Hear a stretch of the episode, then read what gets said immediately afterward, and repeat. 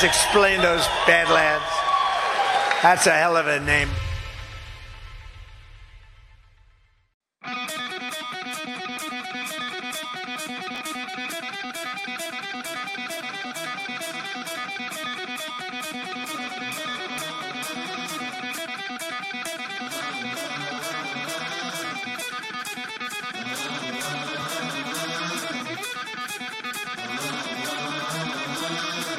Good morning, everybody. Welcome to Badlands Daily. This is all connected, guys. It really is. It's undeniable. Which is a rigged system with these elite people. There is no need to complicate something that doesn't need to be complicated. The divide is meant to keep us divided and fighting each other. But they control the actors, and I really think they have contempt for it. They like making their pet monkeys dance. It's just a creation that exists in the minds of people who are still addicted to the central narrative.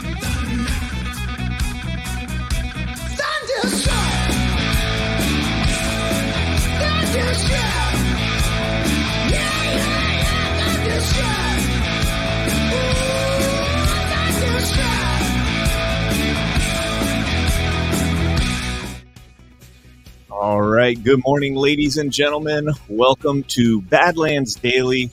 I am joined today once again by my lovely co-host, Ash F. Ash in America. How are you doing this morning, Ash? I'm good. I'm kind of trying to keep a side eye on the Fannie hearing. So we're gonna be streaming that after Badlands Daily today. We'll start at the beginning, not the very beginning, because there's a lot of procedural stuff back and forth that's not important. But we'll start where they're calling their first witness. I think we said right.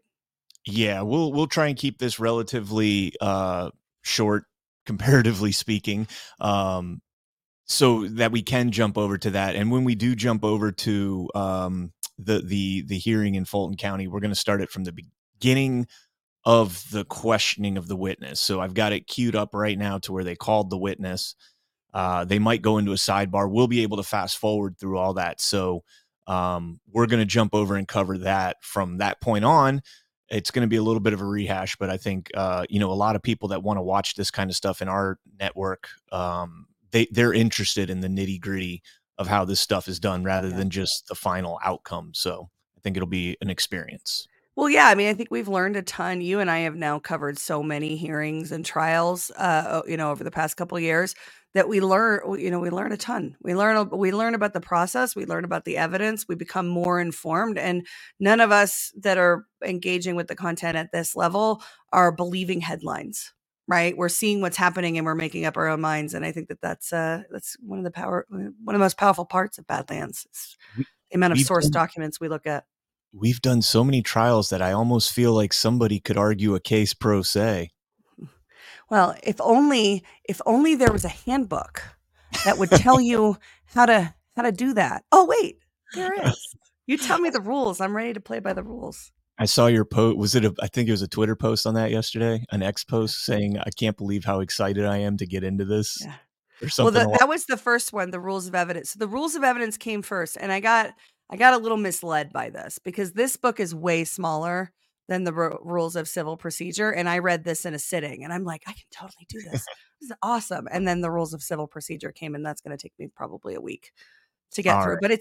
But it's really awesome to be able to look at legal proceedings now and understand them from a rules standpoint. For example, Judge Kaplan and E. Jean Carroll, right? The narrative of MAGA is, oh my gosh, it's so unfair that he allowed that evidence, that he didn't allow this evidence, that he didn't. And that's true. It's unfair. But when you look at the rules that he's operating under, you can see how he got there and how he did it. Now, I think it amounts to judicial misconduct because he took the most liberal reading of every single rule in the statute about sexual assault cases, which is Title IV of the Rules of Civil Procedure.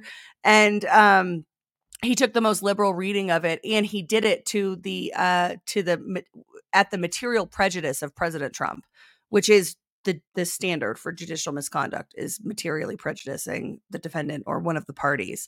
So being able to see, these judges are doing something. It feels unfair, but why is it unfair? That I find that exciting to be able to see it from that. And I know I'm a nerd.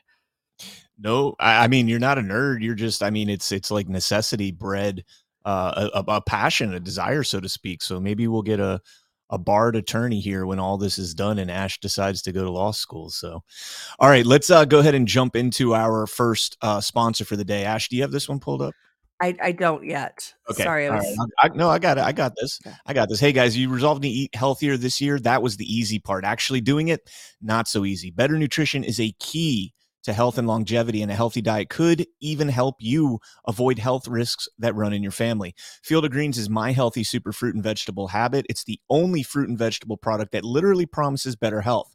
At your next doctor checkup, your doctor will notice your improved health or your money back. Do your vitamins or green drinks promise better health? Probably not. Each super fruit and vegetable in Field of Greens was doctor selected for a specific health benefit. Some support your heart, your lungs, your kidneys, while others support metabolism for healthy energy and weight loss. Look, if you've resolved to get healthier in 2024, it starts with Field of Greens. I'll get you 15% off your first order and free rush shipping. Visit fieldofgreens.com and use promo code Badlands. Excuse me. That's promo code Badlands at fieldofgreens.com. And I don't know why I said Badland right there. All right, ladies. There's more than one Badland. Yeah, that's a fact. All right. Before we get into the show, ladies and gentlemen, if you could, please hit that thumbs up down there at the bottom right there.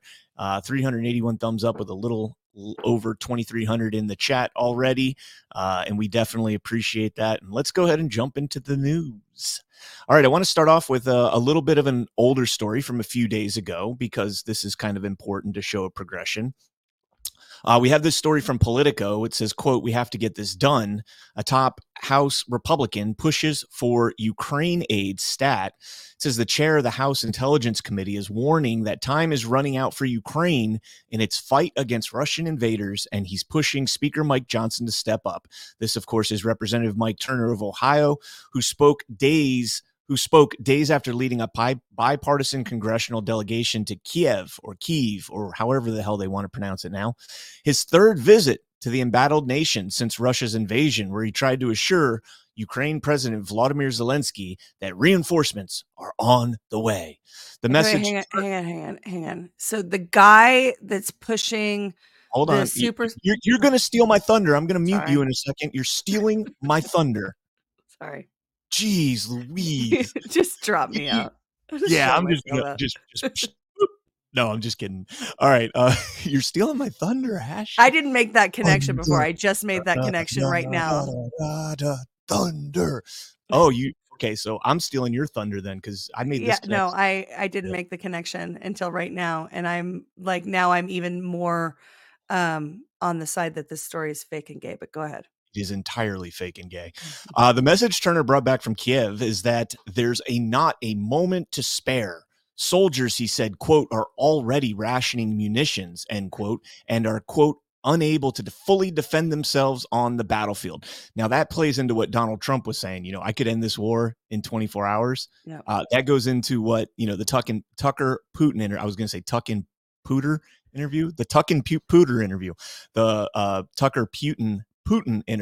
All right, so let's jump into this story then, because we got this. Vladimir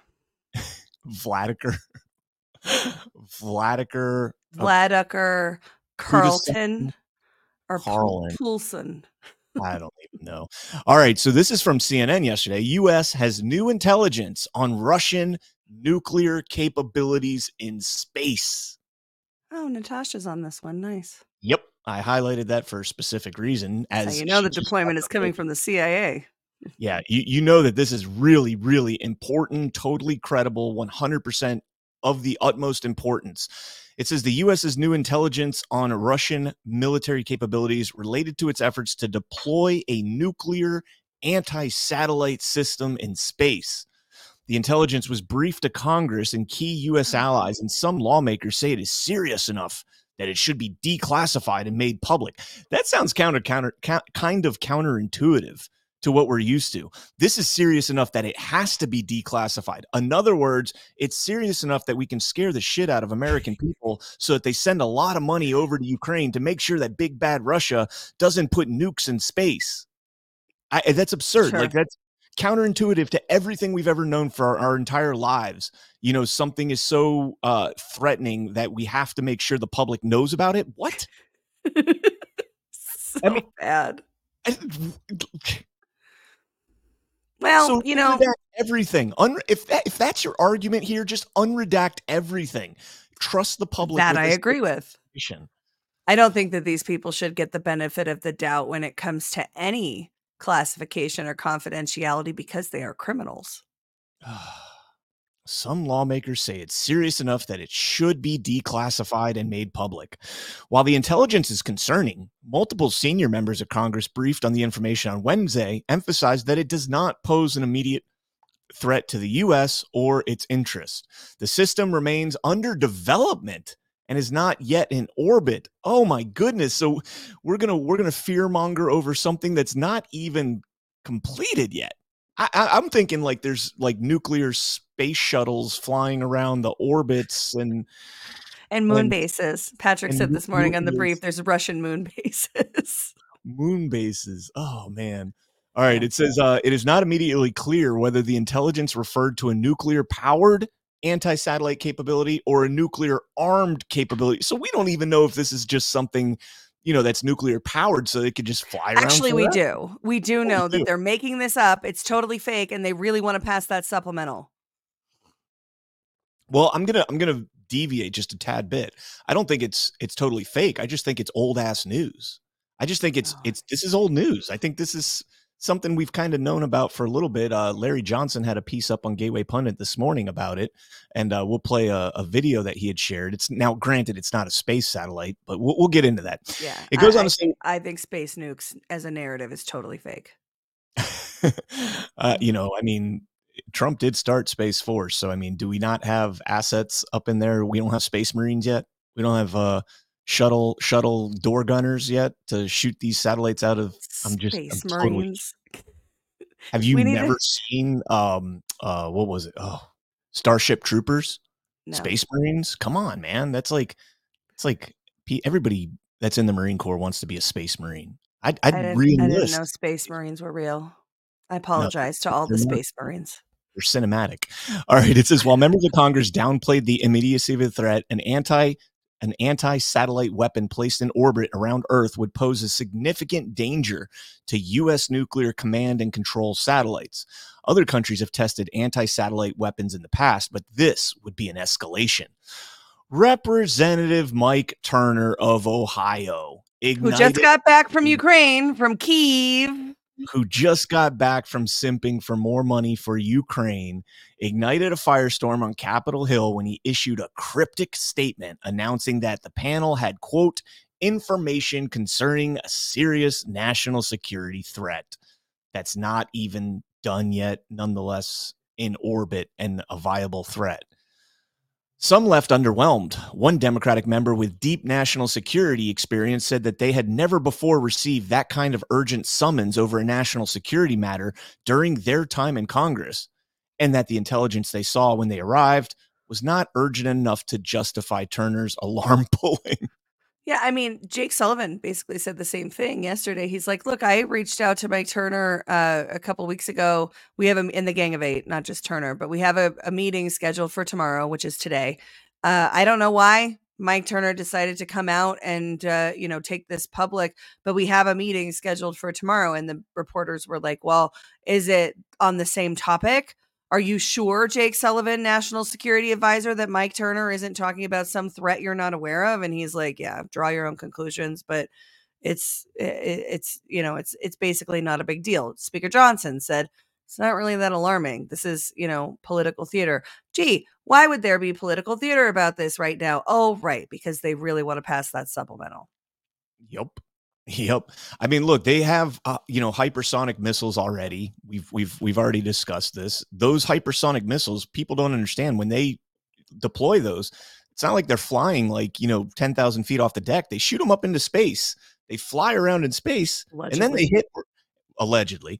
And then they hit whatever their target is. This is a little bit It's a lot of bit fear-mongering, ladies and gentlemen. We must pass this $60 billion for Ukraine because, you know, with everything that just came out yesterday, and we're not going to rehash it much here. I kind of left it yesterday, the Schellenberger, Taibbi expose that's not really an expose. You know, I let John and BB take care of that last night. They did a good job on DPH of going through that. I mean, just a rehash of stuff we've been talking about for several years now. Hey, at least it's coming out. You know, you look at everything that's coming out right now. We've got the J6 pipe bombs. We've got, you know, now the expose on Ukraine's involvement in Spygate and Russiagate. Of course, you know, I can't help but think I was listening yesterday. I was listening to a show. It was probably Bongino. I don't know, but they were talking about all this, and I couldn't help but think. Every single thing that, and this is the Democrats' playbook. Every time they say that Republicans are doing something, it's because they're doing it. Now think of that on a macro scale. Every time it seems like America is saying that we're doing something, or that somebody's doing something, Russia's doing something, it's Ukraine that's actually doing it. Mm. You know what I'm saying? Like everything they blamed Russia on doing in the 2016 and 2020, well, not 2020 as much, but the 2016 election and the build up to 2020, Ukraine did. Yeah. I don't know. So make sure you get that money over there to keep them quiet. Yeah. And I do think it's interesting that we see the Hunter Biden stuff specifically, and really the Joe Biden stuff about Ukraine. Hunter was on the gas company, but it was, you know, that was a position to pay him for influence, you know, for access to his father to influence U.S. policy. And that is coming back up. Now I go back and forth on whether or not I'm excited about this, because when it's like, okay, so it's in election year, and we're getting the rerun of the same corruption in the election year, as the Biden side of the narrative will say, this has already been dealt with and litigated. This is old news. It's been debunked, right? But there are more and new details to hit the mainstream. Maybe not for people who have read the Marco Polo report or who followed Dan Bongino back in 2018. And the Epoch Times back in 2018, when they were diagramming all of these connections. That Epoch Times infographic of Russiagate is, everybody should read that. Yep. Read that years ago. But a lot of those details are new for normies, right? They're things that have, unless you watched that far right extremist Dan Bongino back in the day, you wouldn't know these things. And so it is important that they come out. I get super annoyed at Schellenberger and Taibbi being like, these guys are going to get Pulitzers for their reporting of old news. And that's kind of frustrating. Not that, the Pulitzer matters. Of course, the Pulitzer is stupid and it's been given to dumb people for dumb shit forever. But the idea that these guys are, all of a sudden beacons of truth 6 years too late is kind of maddening. It's frustrating as hell, actually. Yeah. And to be honest with you, I don't know how much they actually know outside of just the scope of what they report. Cause, as I was saying last night, listening to DPH is, Taibbi got his ass whooped by Mehdi Hassan on MSNBC. And you're still stuck on this. You've been pissed about this for a long time. I'm so pissed about this because Taibbi was right, but he didn't even know that he was right. And Hassan was dead ass wrong. And Hassan walked away from that thinking, I just beat up on Matt Taibbi. And it wasn't true. He didn't know. So, I wonder. Well, it was true that he did beat up on Taibbi. That was true. That part of that was true. Yeah. Well, anyways, just real quick, getting back to show that this is a rehash. Asia Times, Russia's hypersonic ICBM blows away arms agreements. It says Vladimir Putin has claimed that Russia is getting ready to deploy an intercontinental ballistic missile called Avangard in 2019 that can fly up to 20 times the speed of sound. The missile, if it performs as advertised, is a game changer because there's no defense system that can intercept a warhead flying to a target at hypersonic speed. Today, the U.S. has only a few missile defense systems deployed, and none are capable of defeating a nuclear attack from Russia or China. Now, that is a very serious threat. If we're to believe that, like, this whole concept, I was thinking about this the other day, like the whole concept of a nuclear war between the United States, China, Russia, whatever, is absolutely absurd. The mutually assured destruction.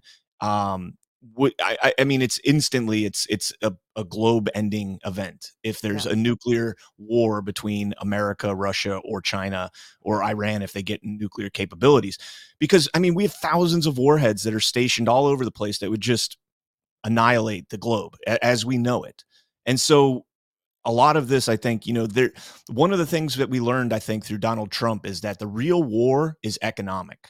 And that is where, you know, we can make the most impact, you know, sanctions, tariffs, everything else like that. And that's where the real war is. Everything else is just to keep up the military industrial complex that, you know, got thrust into the limelight during after World War II, going into Korea, Vietnam, and of course the OIF, OEF wars and all that. So, I mean, I just think about what you just said, though, in terms of, I mean, you're a Marine. Right. You were deployed. You've seen that the idea that we troops as props, and then whoops, those troops get blown up and die. And, oh, well, you know, at least we made our point on the world stage or so. It's what we're talking about is really heinous when it comes to that you know, opinion, that purpose for our military. And, and that's how, certainly how Bush viewed them, how Clinton viewed them, how the second Bush, viewed them, how Obama viewed them. I don't think President Trump did. I don't think that President Trump viewed our troops as cannon fodder, but certainly all of these other scumbags do. And that should be something that they are held accountable for in a big, spectacular way. So let's just kind of take an overview of what's going on right now that we think would provoke Russia into a nuclear war that would make this such a threat to us. What is going on geopolitically right now that could instigate Russia to do something like that? I mean, other than the funding of Ukraine, obviously there's nothing. There really is nothing. Expansion of NATO. They just added Finland, getting ready to add Sweden, talking about adding Ukraine to NATO. That is the line, not one inch to the east. That's the line that's led to this escalation to begin with. And that's going on right now. I agree. And that's I would factor that into the Ukraine war, because I do believe a part of the Ukraine war is to stop them from considering, or to stop NATO from considering them.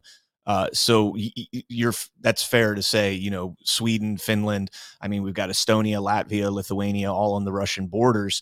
So that is a very valid point. And I've said that for a long time that, you know, we are the bad guys in this situation. We are the ones that took NATO from, what was it originally, like 19 countries to, or 7 countries to 31, or whatever the hell number. We're at 19 now, right? Well, and the eastward expansion, that is the escalation, is that NATO is now on Russia's border, and they said that would never happen. We've known that was a big part of this escalation. The media won't talk about it, right? But we've known that going back to before Vladimir Putin ever spoke publicly about this. He just confirmed it in the Tucker interview that was a big part of why this escalated, is because NATO has lied. They've continued their eastward expansion up to right up on their border. And I just go back to, look, if we're fighting China, we see China as a geopolitical foe, and they start coming down right through the, you know, the Great White North of Canada and all the way down to where they're right on the U.S. border. We're not allowed to be pissed about that. The U.S. commander in chief isn't allowed to be pissed about that. Take movements to back China off their border. Of course they would, but for Russia, they're not allowed. They're not allowed to defend themselves in that way. Yep, that's exactly the escalation over there. I mean, there's nothing else. I mean, if we stopped funding Ukraine, and if we stopped expanding NATO, there's no problem here. And I thought it was really, you know, interesting. Oliver Stone also mentioned that in his interviews, as well as Tucker, that there was an offer at one point, a consideration for Russia to join NATO.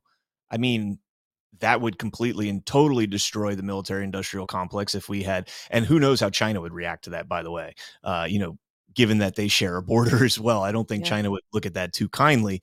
But I don't know, man. This that's all I got on that. Yeah. Well, it is a war of stories, as Bibi says, right? It's whose story is more compelling. Is the Russia threat story more compelling, or is the NATO is expanding eastward more compelling? Who's the bigger bad? Who do we see evidence of abusing the processes and acting in bad faith, right? On the world stage, where do we see the most evidence of acting in bad faith? And I'm sorry to be the asshole to say it, but it's the United States of America acts in bad faith all over the world all the damn time. Imperialism. All right, let's jump into this story from Financial Times. Vladimir Putin says he prefers Joe Biden over Donald Trump in the U.S. election. Vladimir Putin has said Joe Biden would be a better U.S. president for Russia than Donald Trump and dismissed concerns over his counterpart's age and acuity for the role.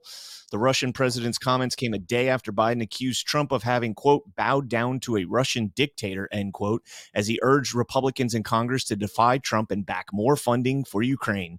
Putin suggested on Wednesday that concerns over Biden's age and mental acuity were part of the U.S. election campaign, quote, getting more and more vicious, end quote, and said he had seen no evidence his counterpart was not fit for office. At least their meeting in Geneva in 2021. At their last meeting in Geneva in 2021, Putin recalled, quote, they were already saying Biden wasn't competent, but I saw nothing of the sort. Yes, he looked at his notes. And to be honest, I looked at mine. No big deal. So he banged his head on the helicopter when he was getting off of it. Who of us hasn't banged their head on something? He's an epic troll. Despite his guarded backing of Biden, Putin said American policy on Russia was, quote unquote, harmful and mistaken, and suggested Trump was right to cast aspersions on the future of NATO. The former U.S. president said last week he would encourage Russia to do, quote, whatever the hell they want, end quote, to NATO countries that did not meet their defense spending targets. Quote, there's probably some logic in his point of view. There's no logic from the Europeans' point of view. They want the U.S. to keep carrying out some functions for free, as they have done since NATO was founded, said Putin. If the U.S. think they don't need NATO anymore, then that's their decision, Putin added, saying that Trump, quote, had his own views on how U.S. relations with their allies should develop. What? Pull that back up for a sec. Yeah. Where is this article from? Financial Times. Okay, so go back down to the third to last highlight you have, I think. The former U.S. president. I don't think Trump said that. What they're saying there. Yeah, he did. He said that he would encourage Russia to do whatever the hell they wanted to NATO countries that didn't meet their targets. Yep. Is that a quote? Yep. Wow. And then the very next day, Olaf Scholz came out and said Germany will pay 2% into NATO. Oh, nice. It's negotiating. That's all it is. Yeah. Don't take it personal. That just sounded like something that they would take liberties with. But he said it. He said it. Oh, they blasted him for it. They blasted Trump for saying that. And he did. He said it. And then, like I said, the very next day, the leeches realized that the free meal is over, and they stepped up. So, say it is what it is. I mean, we do have a real serious problem here, and we need to figure out NATO. I mean, if you look at right now, so Patrick right now is reading on Epic Threads, The Fourth Turning. And I mean, we are on the brink of a fourth turning. And, the cycles throughout the United States have gone about 80-year cycles. You look at the Revolutionary War to the Civil War to World War I and II. I put them together, and to where we're at now. We're on an 80-year cycle for a complete revamp of everything. And each of those wars have led to some sort of geopolitical reshaping. Obviously, the Revolutionary War created America. The Civil War kept us together, but World War I created the League of Nations, World War II created the United Nations, and then NATO from that. And now we're moving into World War III, or whatever the hell they're going to try and make this. And there's going to be another reshaping. NATO has kind of, run its course, so to speak. Yeah. I think that's fair. The one thing I would push back on is that I think that's all the same war. What do you mean? Going back to at least World War II, I don't think it ever ended, and I think it just went. It turned into a shadow war of stories. I think that a lot of these conflicts are downstream of the outcome of World War II. And we're seeing a lot of the same rhetoric and goals from U.S. imperialists and European imperialists. Now they're really open about it. They just keep calling it democracy, but really what they're talking about is total domination over the world. Yeah. Well, we shall see, but let's play this clip here from Tucker, who's got another little clip out from Russia. And Tucker, do we know if he's home yet? I don't know, but this is in Russia, and he decided to go grocery shopping with his crew. And, check this clip out. It's pretty interesting. I went from amused to legitimately angry. So we were guessing what this would cost. Everybody here is from the United States, buys groceries, and we didn't pay any attention to costs as we were just putting in the cart what we would actually eat over a week. And we all came in around $400, about $400. It was $104 U.S. here. And that's when you start to realize that ideology maybe doesn't matter as much as you thought, corruption. If you take people's standard of living and you tank it through filth and crime and inflation, and they literally can't buy the groceries they want, at that point, maybe it matters less what you say or whether you're a good person or a bad person. You're wrecking people's lives in their country. And that's what our leaders have done to us. And coming to a Russian grocery store, the heart of evil, and seeing what things cost and how people live, it will radicalize you against our leaders. That's how I feel anyway, radicalized. We're not making any of this up, by the way, at all. So I'm pretty sure in the beginning when he says, it came out to $400, I'm pretty sure he's saying that they discussed amongst themselves. Like, that was their guess. Right. Yeah, he said we all took a guess about how much this was going to cost. We all guessed it was about $400. Yeah, which I would have too. I would have guessed that what we saw on the thing. What is that thing called? The checkout conveyor belt thing. Yeah, that I would look at that and say, yeah, that's probably about $400. It's almost $20 for a package of toilet paper where I live. So not terribly surprising. It looks like he's got wine in there too. So I mean, that's a pretty high, dollar item. Probably anywhere between 10 and $30, whatever it may be. But anyways, just look at the food though, Ash. I mean, you've got, looks like maybe kiwis or potatoes or you got potatoes. Almost everything is fresh though. It's not like boxed shit like we get over here. It's all like fresh fruits and everything else like that. Now, granted, I understand that. What in the heck is he getting unicorn rainbow cereal or cereal or something? But that's just kind of eye-opening right there. And we talk about, I talk about this all the time. Russia economically is far better off than we are. Like, it's not even close. 12% GDP to debt to GDP compared to 129% over here. I mean, that's not sustainable in the United States. Well, yeah, I mean, that's nationalism, though. When you focus on making your country the best that it can be, when you focus on making your people's lives better and focus on, securing your supply chains and elevating your quality of life, you're going to end up with a stronger. But that same orientation that Russia has been demonized by the West because they want globalism. They want interconnected supply chains. They want mutually assured economic destruction. They want us so deeply tied together with our economies that we can't mess with the global order or it's going to hurt our lives. And that's what we're seeing now. Trump messed with the global order. We're all being punished for it, right? They've decided to make our lives miserable and then tell us that it's for our good, that we all keep our $400 grocery bills, right? And give all this money over to Ukraine and over to Taiwan and over to Israel and Palestine.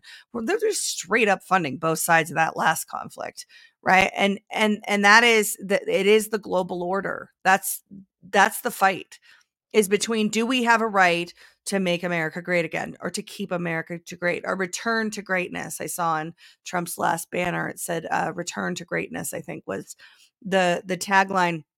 They will tell us we're isolationists. They will tell us that we're abandoning our allies. They'll tell us that we're bad people because we want to get our quality of life better. You guys have enough, America. You have enough, even though you're hurting right now and it costs you $400. That makes me sick to my stomach, that grocery situation. I have 3 teenage sons. They eat freaking everything. $400 is like a day for you. Yeah. Well, and even before I'll just be real with you guys. Before President Trump's economy, we were paying like $800 a week to feed our family. Now, we were buying whatever we wanted, right? I mean, we were buying all the best meats and all the, all the things, but it was about $800 to feed in Obama's economy with 3 younger boys. We've had to make so many decisions about what we're going to be able to buy. Like, buying groceries now is a math problem, and I suck at math. Yeah. And it's not, and it wasn't that way before, but now I couldn't go and buy everything that's on that conveyor belt in Russia, all those fresh fruits and vegetables and all of those groceries. I can't afford it. And that's the reality of Bidenomics. That's the reality of globalism and how it impacts Americans' budgets, Americans' food, shopping and all of that. It's absolutely ridiculous. But yeah, $400, that would be a week. And it would be a week of with cuts. Yep. All right, let's hit our next sponsor. We're gonna try and get through this so we can make it to the Fannie hearing. But again, please hit that thumbs up if you can right there. Just another reminder, and let's go ahead and jump into MyPillow.com, promo code Badlands. Hello, I'm Mike Lindell, and I'm here to tell you about my new product from MyPillow, towels that actually work. Watch this absorbency test. Here's another towel that we randomly went out and bought. Here's one of my towels with the nice design. I don't know if you can see this, but you could line a swimming pool with this. I mean, this is crazy. Get rid of it. Towels that actually work. What a concept. I'm interrupting this commercial to let you know you can get our 6-piece My Towels, regular $69.98, now only $29.98. Or you can save 25% on our brand new kitchen towels, made with the same technology as our famous My Towels. Also, we have bath sheets, bath towels, washcloths, hand towels, and so much more. And the best part, with your promo code, your entire order ships absolutely free. So go to MyPillow.com or call the number on your screen. Use that promo code to get deep discounts on all my towels. And for a limited time, your order ships absolutely free. All right, MyPillow.com, promo code Badlands. And let's go ahead and swing into our next sponsor. And for that, I'm going to turn to my lovely bald brother sitting next to me. Oh, wait, it's Ash today. But we got angel paste. Yeah, I need one of those bald wigs to throw on to be Patrick. Angel paste is the best lotion the world has ever known. It's made only of food-grade plant oils. Testimonials are incredible, and we're hearing that age spots are fading, eczema and psoriasis are being healed, sunburns are being prevented and healed, and so much more. This is because Angel Paste contains everything that your skin and hair wants, and none of the corporate poison that you find in almost everything else. Valentine's Day gift boxes may be sold out, but don't worry, you can still get Angel Paste Rose-Infused Miracle Cream individually, exclusively, by using the link at badlandsmedia.tv/Angel Paste. Make sure you use the promo code Badlands to pry $1 from Patrick's hands. Rose is projected to sell out faster than vanilla. They are almost sold out, he said this morning on The Brief. So get your Rose Angel Paste now at badlandsmedia.tv/Angel Paste. Use promo code Badlands. As always, if you get 3 or more bottles, you get free shipping. Angel Paste, your skin will drink it up. One more time, that's badlandsmedia.tv/Angel Paste, promo code Badlands. All right. I love Angel Paste. I love it. It's like the best thing in the world for my bald head. And, I told Patrick this last week, like, it's crazy because like after you rub it in and everything, it doesn't leave your hands like greasy for like hours after, like 5 minutes, wipe it on a towel or a paper towel, wash it real quick, and it's gone. Like you use other lotions and you feel slimy for like the rest of the day, not with Angel Paste. So yeah, no, your skin just, it literally, when he says it drinks it up, like your skin literally drinks it in. And then, yeah, That's not just a tagline. All right. So real quick, we're not going to cover these stories too in depth. I'm just going to overview them real quick because we're going to cover them, I'm sure, on Why We Vote tomorrow night with Ash. It was a lie. Bombshell recording captures Michigan prosecutor saying Dominion voting machines president John Poulos perjured himself under oath. Now, this goes back to December of last year, and Peter Lucido, who was one of the senators, state senators then, in that questioning, has now come out, or at least he's a prosecutor now in Macomb County, and he left a voicemail the other day, and he said, because there's a complaint being filed regarding this right now in Macomb County. And he said, Mike, Pete Lucido, got your message. When I was in the Senate on the Oversight Committee, we did Dominion. It was published and recorded, and it should be online.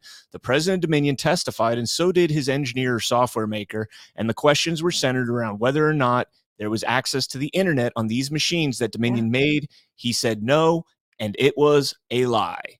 Yeah. So he said forward. The same thing. There was a video in that Patrick Byrne tweet. Is that video worth watching? It's just a clip of him saying what I just said. Okay. So there was also in the, remember the hearings in December 2020 that Rudy Giuliani was doing with Jenna Ellis and all of those? Poulos testified in one of those as well. Poulos, the CEO of Dominion, not my governor, who's a commie.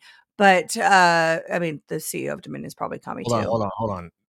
I don't think Poulos ever testified in the Giuliani hearings. I think you're referring to the one that Lucido was talking about there. Oh, is that the same hearing? I thought it was a Senate hearing. It was a Michigan Senate hearing. That's what Lucido's referring to right there. And what was the timing on that? That December of 2020. I think it was. Okay, yeah, so same time frame. So I'm just mixed up on which hearing it was. Okay, so correct. Yeah, he straight up said that was the thing when I got that week in brief that Jenna Griswold issued, which you've seen and we've played on Why We Vote a few times, where they say make sure that your machines don't actually reconnect to the network, make sure your Wi-Fi is actually disabled. After that, CEO said, our machines don't even have that capability. I don't know why people keep saying that. He was lying. And now, of course, it's 3 years later and we're able to say that he was lying. Yeah, so we're going to cover that a lot more in depth tomorrow night on Why We Vote. We want to get to the Fannie hearing today, so we'll save it for tomorrow night. And another big story that dropped this morning from Gateway Exclusive, former CISA, is it CISA or CISA? Chief Chris Krebs.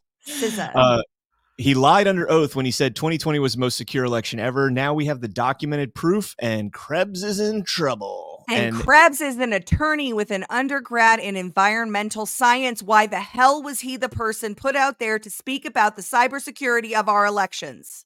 Yes. And we have this report here. Yehuda Miller is doing some excellent work. I had the opportunity to meet him at the last symposium, well, the last Moment of Truth event that Lindell put on in Missouri. And he's a really good guy. 76% of election infrastructure entities for which CISA performed a risk and vulnerability assessment had spear phishing weaknesses, which provide an entry point for adversaries to launch attacks. 48% had critical or high severity vulnerability on at least one internet accessible host, providing potential attack vectors. 39% of entities ran at least one risky service on an internet accessible host, and 34% of entities ran unsupported operating systems on at least one internet accessible host. Safest election ever. We're going to dive into this big time tomorrow night on Why We Vote. So make sure you guys tune into that. Definitely tune into that. It's wonderful to see the truth coming out. It's also maddening that they've been able to lie with just straight up lie. Let's go back to the Fox News settlement with Dominion. What was it, like $780 million, $790 million, where they had the communications in that case of Eric Coomer and others saying our software is dog shit. It's Swiss cheese full of vulnerabilities, all this kind. They knew, and they've been covering it up since before the election, to be honest. And can't lie forever. This is going to be our Spygate moment here. The Taibbi and Schellenberger and Gutentag. This is going to be our. I love every time I hear that last name. I'm like, Gutentag. Isn't it like Dutch or something for like hello or something? Oh, Gutentag. Yeah. No, I don't know. Anyways, but this is coming to fruition for us, and this is the vindication that we want for what we've been screaming for the last 4 years. And I'm not just talking like, the we stop counting in the middle of night stuff. We have been neck deep in the into system logs and audit logs and all this stuff. And it's going to be glorious for all of those out there, all you election fraud deniers out there. Election deniers. Well, and this is why, one of the things that made me so radical on this topic, and why people like Clay Perique and Sean Smith are so important, is that the vulnerabilities and the issues with this system are not rocket science. They're not things that any technologist cannot understand. They're not things that any normal person can't understand. They've just told us that because it's elections, it doesn't count, right? The vulnerabilities that you see in Microsoft SQL Server or in a LibreOffice or in some of these other connections and uncertified software that they have running on voting machines, those are well-documented, well-established vulnerability sets. And we've been told, oh yeah, but it doesn't matter because elections. And people like Sean and Clay have been like, hey guys, that makes no sense. This is hardware and software. It's vulnerable. They're admitting that it's vulnerable, and they're telling you that it's just not vulnerable to elections. That's a big problem. And what has happened to them? They've been demonized and persecuted. They've been told that they don't know what they're talking about by people like Chris Krebs, an attorney with an undergrad in environmental science. Yep. By the way, guys, I seen a couple of Rumble rants come in. What I'm trying to do now, and I'm just still trying because StreamYard still hasn't worked out their API yet.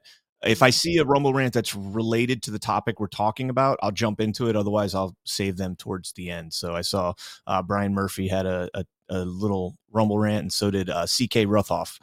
I think Ruthoff.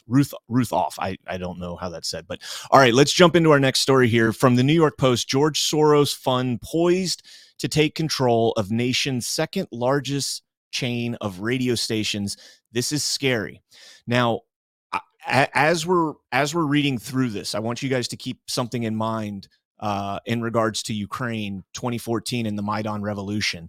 When that kicked off in November of 2014, one of the factors that influenced the population to mobilize against the government in Ukraine was the purchasing of 3 TV stations. I don't remember if they were purchased or if they were just created, and they created 3 TV stations, and all they did they were within like a week of each other, all 3 of them created, and all they did was propagandize the people into activating for this Maidan revolution that took place in Ukraine. So keep that in mind. And Soros is has a lot of influence in that region. And now look what he's doing here in the United States. It says George Soros is poised to take a massive stake in the nation's second largest radio company, which owns more than 220 stations nationwide.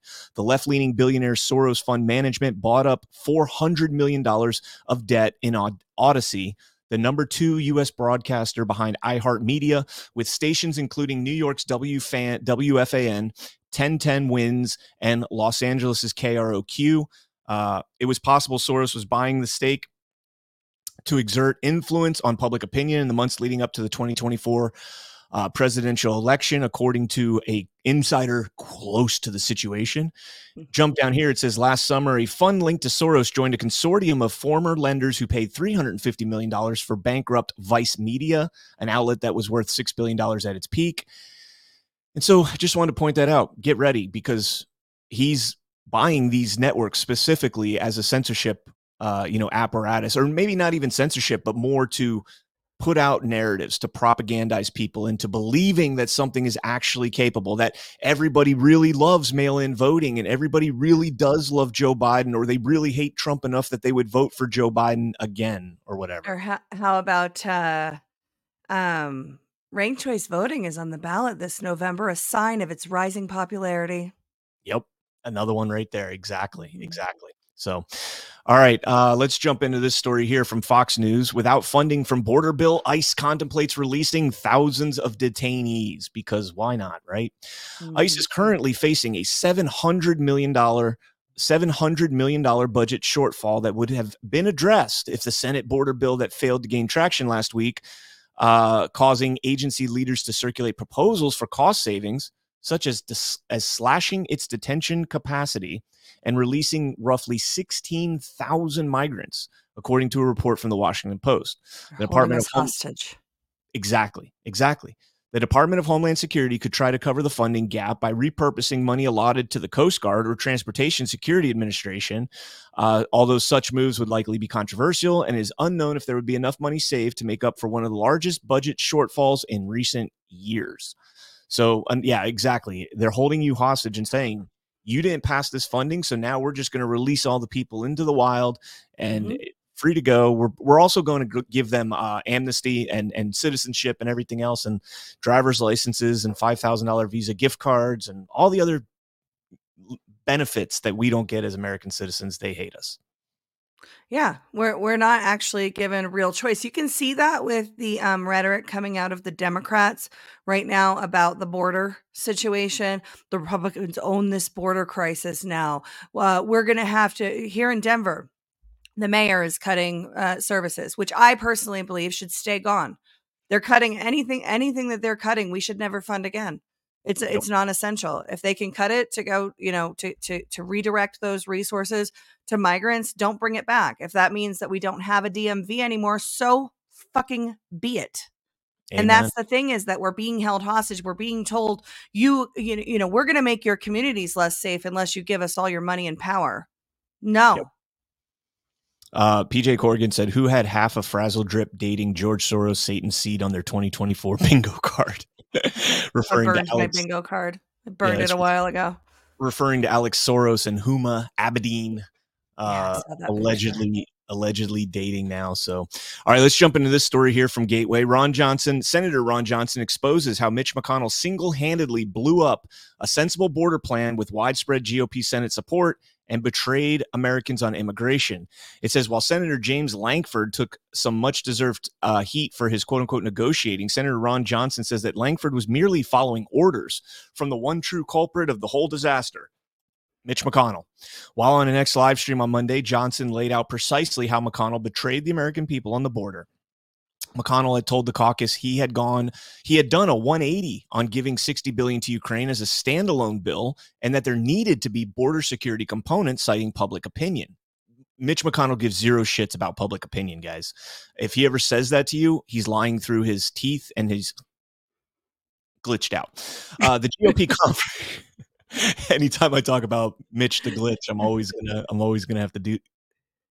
At some point, the GOP conference hatched a plan and had come together on a tough plan that made Ukraine funding contingent on border security metrics. But then McConnell told Lankford the popular conference plan was a no-go. And let's just go ahead and play this clip here. Actually, it's not going to play there, so I got to pull it up in Twitter because for some reason it doesn't like to play there. Very simply, when we entered this thing, McConnell, his top priority was funding for Ukraine. But public opinion and the very strong political rhetoric that we ought to secure our own border before we spend $60 billion to secure Ukraine's was effective. And so McConnell finally switched and said, okay, we got to let Democrats know we're serious. We're going to defeat cloture on this bill, and we're going to demand that border security is going to be attached to funding for Ukraine. Then secret negotiations occurred on an issue that the public supports Republicans on. And we end up with this monstrosity of a bill. It's an immigration bill. It's not a border security bill. But during that time frame, we repeatedly talked about making Ukraine funding contingent on border metrics. You know, just like performance measurements in business, right? As the border was secured, you'd get $5 billion a month. I mean, we had it all laid out, had a proposal. It had a great deal of support in our conference. But what Mike pointed out is, unbeknownst to us at the time, McConnell told Lankford, that's not even on the table. He on his own, using his own authority, without telling the conference, even though he knew the conference supported tying border security or Ukraine funding to actually securing the border, McConnell just took that off the table. And that moment of leverage we had, where we could use Biden's desire for Ukraine funding to actually force him to use his executive authority to secure the border, has been lost. And that is why so many of us are speaking out against McConnell. It was such a breach of his leadership position, and is such a just a horrible thing to do to Americans who want a secure border. But that's where we're at. So, all right, he's getting a little winded at the end there, but you guys get the point. Mitch McConnell does a complete 180 after doing a 180, and basically just gives a big old FU to the American people. Yeah, I mean, I have a problem with every single bit of that. Why should our why is this even a negotiation? Why is securing the southern border a negotiation at this point with those criminals in Washington, D.C., when cities all over the nation are declaring emergencies because of the impacts of the unsecure border? And they're trying to use that as a point of leverage to engage in more money laundering. All of them, roll them all up, roll every single one of them up, and engage, execute due process upon them. Maybe some of them are innocent. We'll only know that if we go through the due process, but we have to do it. They are absolute criminals. I think that anybody who occupies space and breathes air in Washington, D.C. and claims to be doing the work of the American people needs to be looked at with extreme scrutiny, and there needs to be actual accountability for the things that they've done. Yep. It's scum and villainy, right? You'll never find a more wretched hive of scum and villainy. Yeah, we were just talking about the northern border yesterday. Oh, I was talking about Moss Isley, but also Washington, D.C. I'm reading your headline. Oh, illegal immigrants are entering the U.S. through the northern border in droves. Illegal border crossings at the U.S.-Canada border in New York, New Hampshire, and Vermont have escalated as migrants take advantage of understaffing and other conditions. Reportedly, more than 12,200 migrants were apprehended crossing the border illegally from Canada last year. The year prior was 3,578 that were arrested. It says in the Swanton sector, 3,100 people from 55 different countries. 55 different countries have been apprehended since October. This is more than the total for the previous four fiscal years combined, according to Chief Border Patrol agent. So the northern border is not secure either. I feel like we were talking about that yesterday. Ash brought that up when we were talking about building border walls. Yeah. We got this from the White House memorandum on the deferred enforcement enforced departure for certain Palestinians. And Joe Biden has basically taken executive order to stop the deportation of certain Palestinians that are already here because of the situation over there. It's so amazing.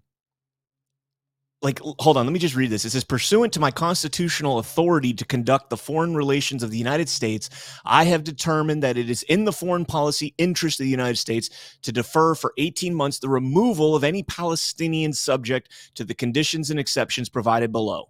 So let me. You will know who I am soon. You will know who I am soon. Let me just ask you this. If you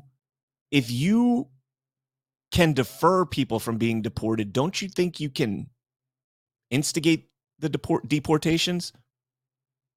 Only if you have a pair of balls. Do you need Congress, Joe? No, you don't. You just need, like Ash said, you need a pair of balls. Mm-hmm. All right. We're trying to, guys, I know we're kind of rushing through here. We're going to jump over to the Fannie Willis hearing as soon as we're done here. All right. This next. John has launched that, by the way. I sent it to you in the private chat. People were asking, so he's gone ahead and taken it live there in the Fannie hearing. We're going to jump over to that stream as soon as we're done here. All right, this next clip here I'm going to play. This is from Breitbart, and I do want to give a warning before this because it's pretty graphic, and especially if there's any combat vets out there that may have deployed to Iraq or Afghanistan, this may be a little bit triggering. I watched it this morning, was blown away. I actually thought this was from Iraq or Afghanistan, but check this out. Apparently cartels now are putting landmines, IEDs, improvised explosive devices, in the ground in Mexico to push back against Mexican authorities, Mexican army and military. Check this out.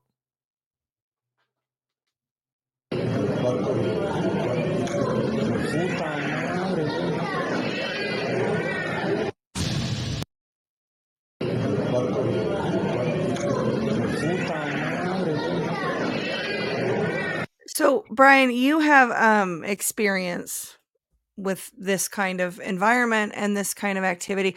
What is to prevent this from happening in the U.S.? Nothing. Absolutely nothing. That can be made with ammonium nitrate, some aluminum shavings, and a blasting detonated blasting cap. Everything you could get at Home Depot. Wow. Maybe not the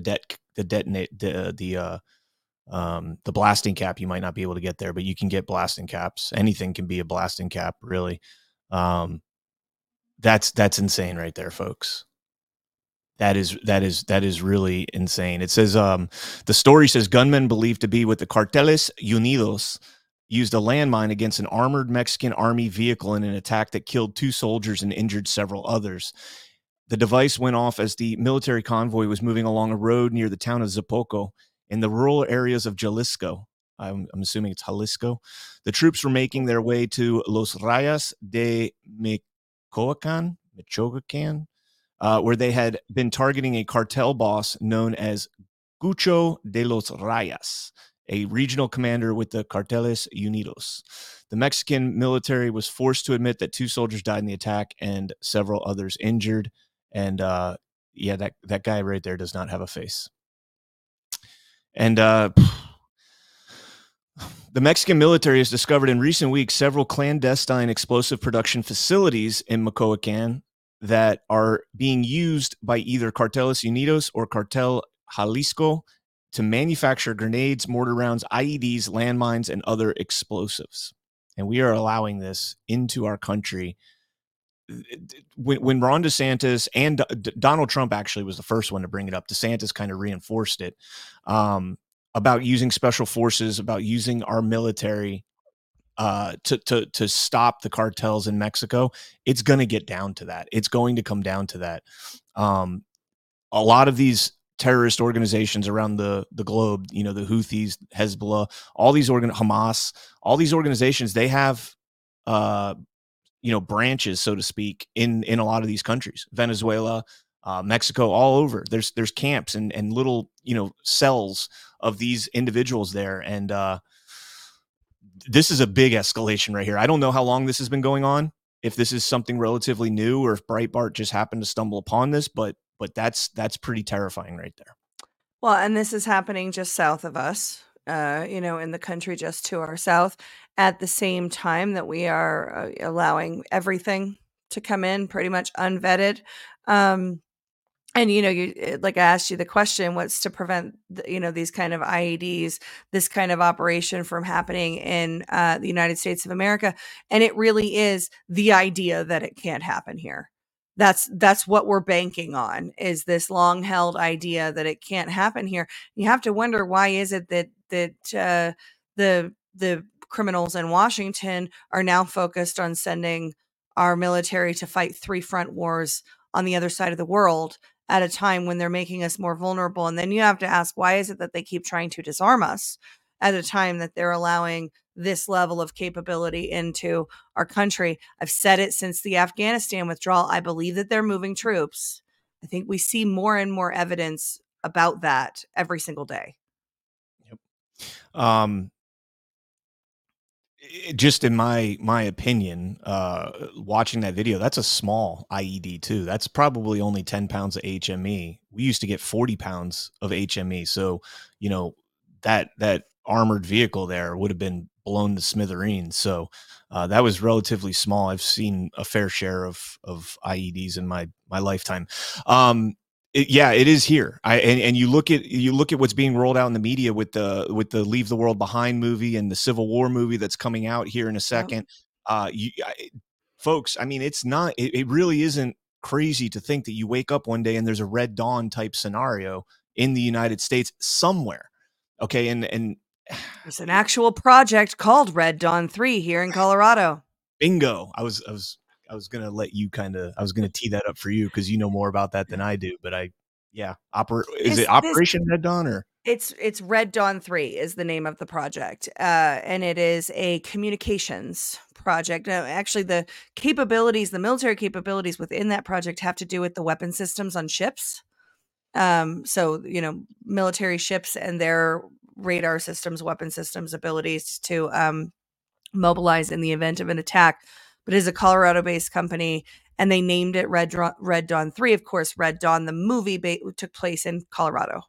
So either they're trolling us, which is, I would think, a danger to national security to start putting that out there, especially if they think that, domestic extremism and people watching the government is a real big problem. Why would the government then troll those people? That doesn't seem like something that they would do unless they wanted to instigate. But who knows? I really do think it comes back to this idea that it can't happen here. Oh, that couldn't happen in America. Couldn't happen. We don't have to worry about it. Couldn't happen. Keep, going, keep your head down, go to work, go to the coffee shop, go to the gym, go home, step over the, homeless person with the syringes and drive past the migrant camp, but everything's going to be fine because it could never happen here. And I think that Leave the World Behind was karma clearing. Perhaps. Or prophesizing. Even the most powerful people can hope for is a heads up. A heads up, right? Yep. All right, guys, we're gonna roll through these next stories real quick, but please, we're gonna hit our last sponsor. But before we do that, please smash that thumbs up down right there. And let's go ahead and jump into our next sponsor. In today's fast-paced world, peace of mind is priceless, and that's where Badlands Media steps in. Preparing for life's uncertainties is about being ready for anything, right where you are. A heads up. Welcome to the Badlands Media Shop. We've partnered with Patriot companies offering products that empower you to prepare for any eventuality comfortably from your home. The Badlands Shop is everything you need to secure your peace of mind. Browse the virtual aisles. Prepare your family for the year ahead with products that you can trust from companies that share your values. Whether it's growing your own food or prepping long-term storage, protecting your family, or stocking up on emergency supplies, we've got you covered. Get prepared. Visit the Badlands Media Shop at badlandsmedia.tv/shop today. Every purchase supports a freedom-loving business as well as Badlands Media. That's badlandsmedia.tv/shop. And we want to thank you for your continued support. badlandsmedia.tv/shop. And, at bare minimum, guys, you guys need to make sure you have some food, some water, some medicine, and bullets, and water purifier, a way to purify water. There's lots of different ways to purify water. Know how to do it and have what you need to be able to do it. Yeah. If anything, that water hearing that I covered on Badlands on Friday, in my feature article, that freaked me out. And I visited the water plant. I chaperoned my son's field trip to our local water plant when he was like a freshman in high school, and he's, in his first year of college now. But it was super gross and also a little bit scary, but I didn't realize how vulnerable it is until I watched that hearing, because as I, when I was doing the tour, they were adjusting the chemical levels and everything digitally. It's all done via the infrastructure and the sensors in the field, the Internet of Things ecosystem. And what they told us in that hearing is that ecosystem is incredibly, incredibly vulnerable. Microplastics. Mm-hmm. All right. Sorry. Kansas City shooting leaves 1 dead, 21 hurt, including kids after Chiefs parade. Look, 1 person died. 21 others were injured by gunfire in a Kansas City, Missouri shooting following at the parade for the Kansas City Chiefs. The person killed was a KFFI 90 FM DJ. Lisa Lopez Galvin. 12 patients total from the rally, including 11 children between the ages of 6 and 15, were brought to Children's Mercy Kansas City Hospital. 9 of the patients were gunshot victims, and 3 were being treated for incidental injuries. I'm not sure where the 21 came from, if they meant 12 instead of 21, because here they say 9 and 3. So I think they just got their numbers mixed there, which... Well, there was an 11 in there too, though. 9, 3, and an 11 as well, wasn't there? Oh, was that... 11 children between the ages of 6 and 15. Oh, 12 total patients, including 11 children. So no, you're right. Those numbers seem weird. Yeah, I think they got the numbers mixed up there. So they really need to correct that, because that's a sensationalized heading with 21. Have they done any, has there been any updated information about any sort of motive? No. I the only thing I've seen is that apparently there's a leaked photo of a guy on the ground, and he turns out to be, it's a black male, maybe like mid-20s. Who knows what the situation is going to be. But Trey Smith, who's a player for the Chiefs, says, my thoughts and prayers are with everyone affected today. And a huge thank you to the first responders who ran towards the sound of danger. It's good to see NFL players giving first responders a little accolades. Another shooting, 3 detained after 4 students shot at Benjamin Mays High School in Atlanta, as well as a shooting in DeKalb County. I mean, it's an election year. It's an election year. So all of this stuff, you know, folks, this goes on all the time. I mean, there's 330 million people in this country. When you hear 1, 2, 3 shootings, it happens every day. Okay. It's just a fact of life, but now it's all going to be sensationalized. You're going to see this absolutely just blown up in the media. Now, granted, the one at the Super Bowl parade, that's newsworthy. School shooting in Atlanta, newsworthy.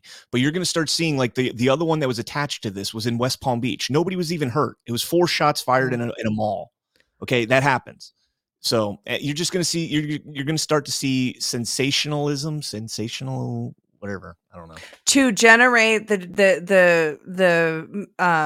feeling in people that we have to do something about the guns, because the guns are a real big problem. No, the criminals are a real big problem. Criminals don't abide by gun laws. So really all you're doing is making the American people more vulnerable. And finally, shall not be infringed. You do not have the right to disarm American people. You do not have the right to make them vulnerable. You do not have the right to say that they lose their right to self-defense because you're afraid. That's well litigated. All right. From the Idaho Capital Sun, certain sex crimes against children could carry death penalty under bill approved by the Idaho House. Good. I root for that. House Bill 515 would allow the death penalty in cases of lewd conduct with children under the age of 12 with aggravating circumstances. Co-sponsor Representative Bruce Skog told House lawmakers that the death penalty would be reserved for heinous cases like repeat offenders. Idaho law only allows the death penalty in first-degree murder cases. The U.S. Supreme Court in 2008 blocked the death penalty for child rapists in Kennedy versus Louisiana. Florida passed the child rape death penalty law late last year. I think it's funny that, well, it's not funny, but it's coincidental. That guy right there, Ben Adams, is a enlisted Marine. I've had the opportunity to interview him a couple times now. He's a good dude. He's not involved in this. He just happened to be a picture of him. ACLU of Idaho spokesperson Rebecca De Leon called the bill blatantly and admittedly unconstitutional. House Bill 515 and any iteration of it have already been litigated in the country's highest court and found to be unconstitutional. Our lawmakers should exercise a healthy respect for laws, law enforcement, and judicial review. This bill spits on the checks and balances of our country that our country was founded on, according to ACLU lawyer De Leon. Now, here's a Democrat response that I'm actually going to kind of agree with a little bit here. Representative Chris Mateus, a Democrat from Boise, told House lawmakers the bill would make life easier on inmates who shouldn't have it easier. The people who commit these crimes are the, quote, least favored inmates in the prison. They live in constant fear, constant duress, constant threats, constant intimidation, and that is the life that they should live. What the bill actually they should live no life. They should be dead because they harmed children, and the penalty for that should be death. Well, hold on. We can discuss this. Let me get through what he says first, because I kind of agree with him and I kind of agree with you. What the bill would do is say, you know what, let's take you out of Gen Pop. Let's give you your own cell with your own wing where you don't have to worry about any of that anymore, while we extend your life by some years while you go through the $1 million appeals process to get this case before the Ninth Circuit, blah, blah, blah. And we are going to relieve the worst people in our society of the burden that they should carry the rest of their lives. De Leon also said the most proven deterrence method for sexual assault crimes is sex education, and that the death penalty does not deter violent crimes. It's not sex education. That is not a deterrence at all. The recidivism among sex offenders with children, especially, is the highest of any crime. Yeah, you can't rehabilitate them. It's a mental thing. It's a mental thing that makes them want to abuse, rape, torture children. You cannot rehabilitate them, and that the recidivism rate proves that. The fact that these people have more rights than the children they're raping should make all of us take a pause and say, wait a second, what are we doing as a society? These people should be killed. Now, my libertarian friends will say, but you could get it wrong. Due process could get it wrong. And then you're going to kill somebody innocent.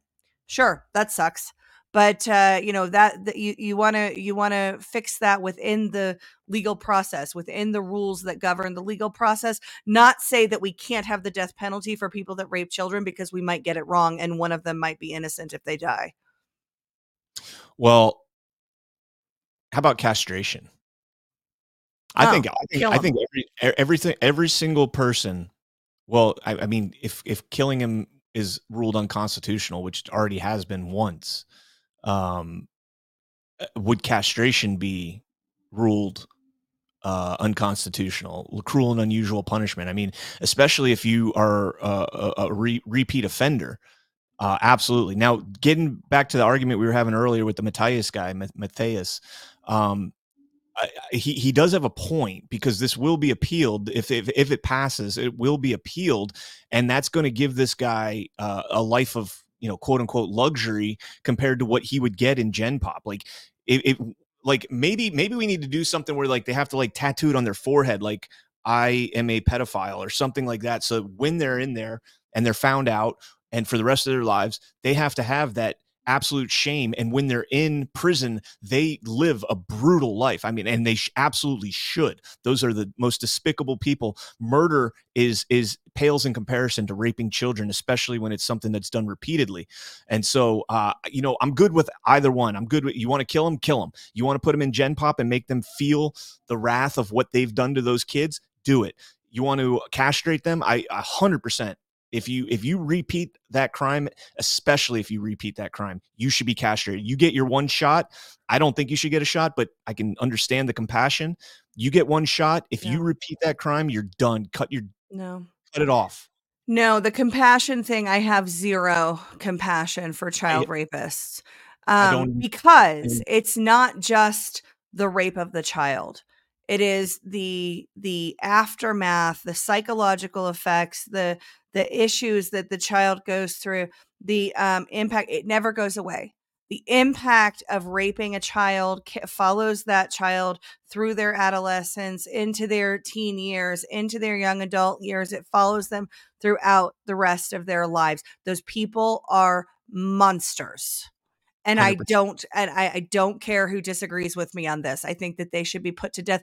I think it should be painful. I'm willing to negotiate on the level of pain that their death causes, you know, that their death I'm not willing to negotiate on whether or not they should be put to death, because people that rape children will do it again. They will do it again. They do. The data shows that. I agree. But I'm saying from a constitutionality standpoint, it's already been shot down once. So if that doesn't happen, as a backup plan, I would support castration, and after keeping them in Gen Pop for quite a while and let them suffer. But I agree with you. I want to go back and look at that that case that you're citing that says that raping and killing child rapists is unconstitutional. I have was it a Louisiana State Supreme Court or U.S. Supreme Court? U.S. Supreme Court. Okay, I'll check it out. Kennedy v. Louisiana. Let me make sure. Supreme Court. It doesn't say. Well, it doesn't say. I'm assuming because it just designates Supreme Court that it's the U.S. Supreme Court. What's the case? Kennedy v. Louisiana. Okay, do the last couple stories and I'll look up. From 2008. All right, so this is the last story that we got up here from Washington Examiner. NCAA official resigns in protest of transgender policies that discriminate against female student athletes. A member of the NCAA Committee on Infractions, and this is a long one because it's very important, resigned from his position over disagreements with the organization's policy for transgender student athletes. William Bach III submitted his letter of resignation, citing college sports organizations' policy to allow transgender men to compete in women's sports. He served as a committee member since 2016. He said, quote, "Although I may not have agreed with the wisdom of every rule in the NCAA rulebook, I believe the intent behind the rules was competitive fairness and protection of equal opportunities for student athletes. This conviction has changed as I've watched the NCAA double down on regressive policies which discriminate against female student athletes." Bach cited the NCAA's three-phase participation policy that would allow transgender student athletes to play in their desired sports so long as they met certain requirements, one of which was testosterone levels were below the maximum allowable levels. Bach rejected that policy, arguing that much of the biological development that occurs before and around the time of puberty puts biological men at an advantage, of course, even if they suppress the testosterone. He goes on to say, Bach pointed to his 14-year stint as the general counsel for the anti-doping agency. Through this role, Bach has specialized, or said he specialized, in biology and how testosterone-based enhancements could slant competition. So this guy has a lot of knowledge on the benefits of this type of thing, being an anti-doping attorney. Bach said he consulted with experts in sports physiology and developmental biology, quote, to really try to make sure that I really understand the science, end quote, but ultimately came out against the policy altogether. That leads me to believe that when he went to the scientists, they were like, oh yeah, this is fine. Like if you suppress their testosterone, they're fine to compete against women, men. Yeah. Because it says he spoke out against it anyways. So I just real quick, and then we'll wrap up here. I'll let you jump in on it. But I did look up Bach, and I'm going to try and get an interview with him because he's also an election integrity activist.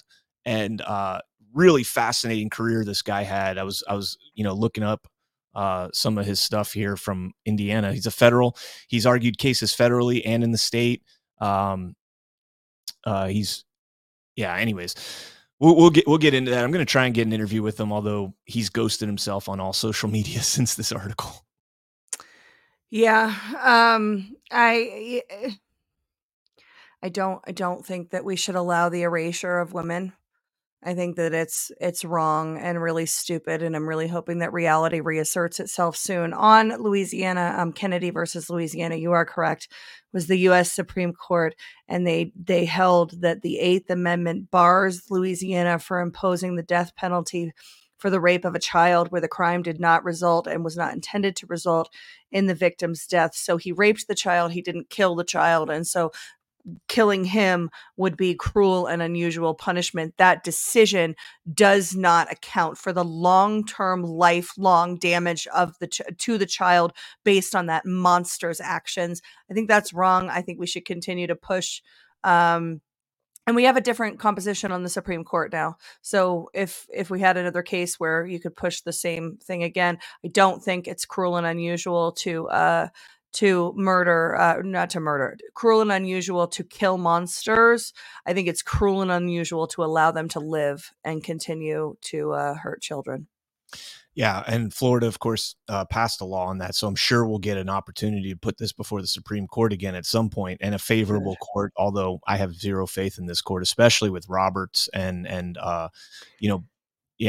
just don't have much faith in them. But, and that's why I bring up the castration as a secondary, because I mean, you could make the argument that somebody who has done this more than once, or even just once, castration is not cruel and unusual punishment. And to what you were saying about the damages that you do when you do this to a child is far worse than death.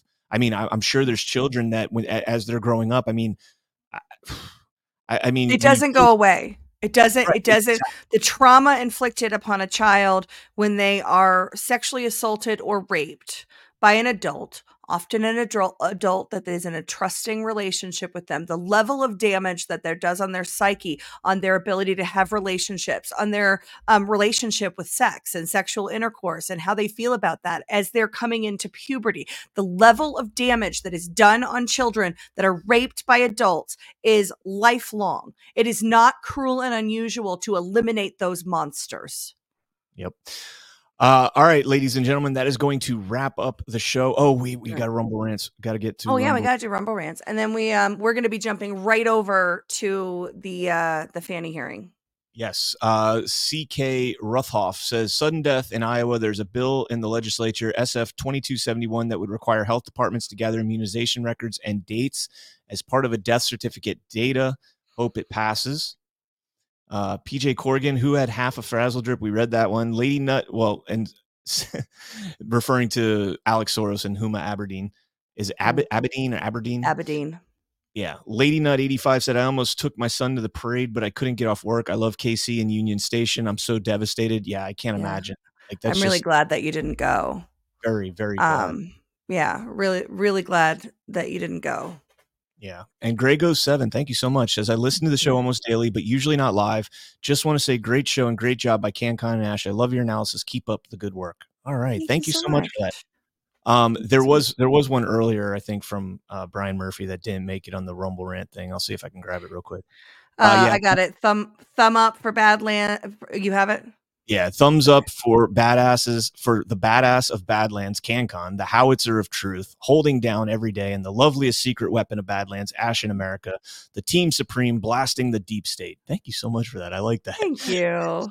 Howitzer of truth. I love that, actually. It's going to go to his head, Brian. Yeah, I know. Brian. This is Brian Murphy. Oh, Jester says, check your XDMs. A disgusting video of a 9-year-old girl being attacked on a school bus. I'll check that out. But we got to jump over to. We'll see you guys over on the special coverage. Do us a favor and smash that thumb. Yeah, hit that thumbs up. Appreciate it. And we're going to do a hard end because we got to jump over there. We got a lot of work to do. All right. God bless you guys. I'll see you guys tonight on SitRep at 9 p.m. and I'll see you in about 3 minutes over on the other stream.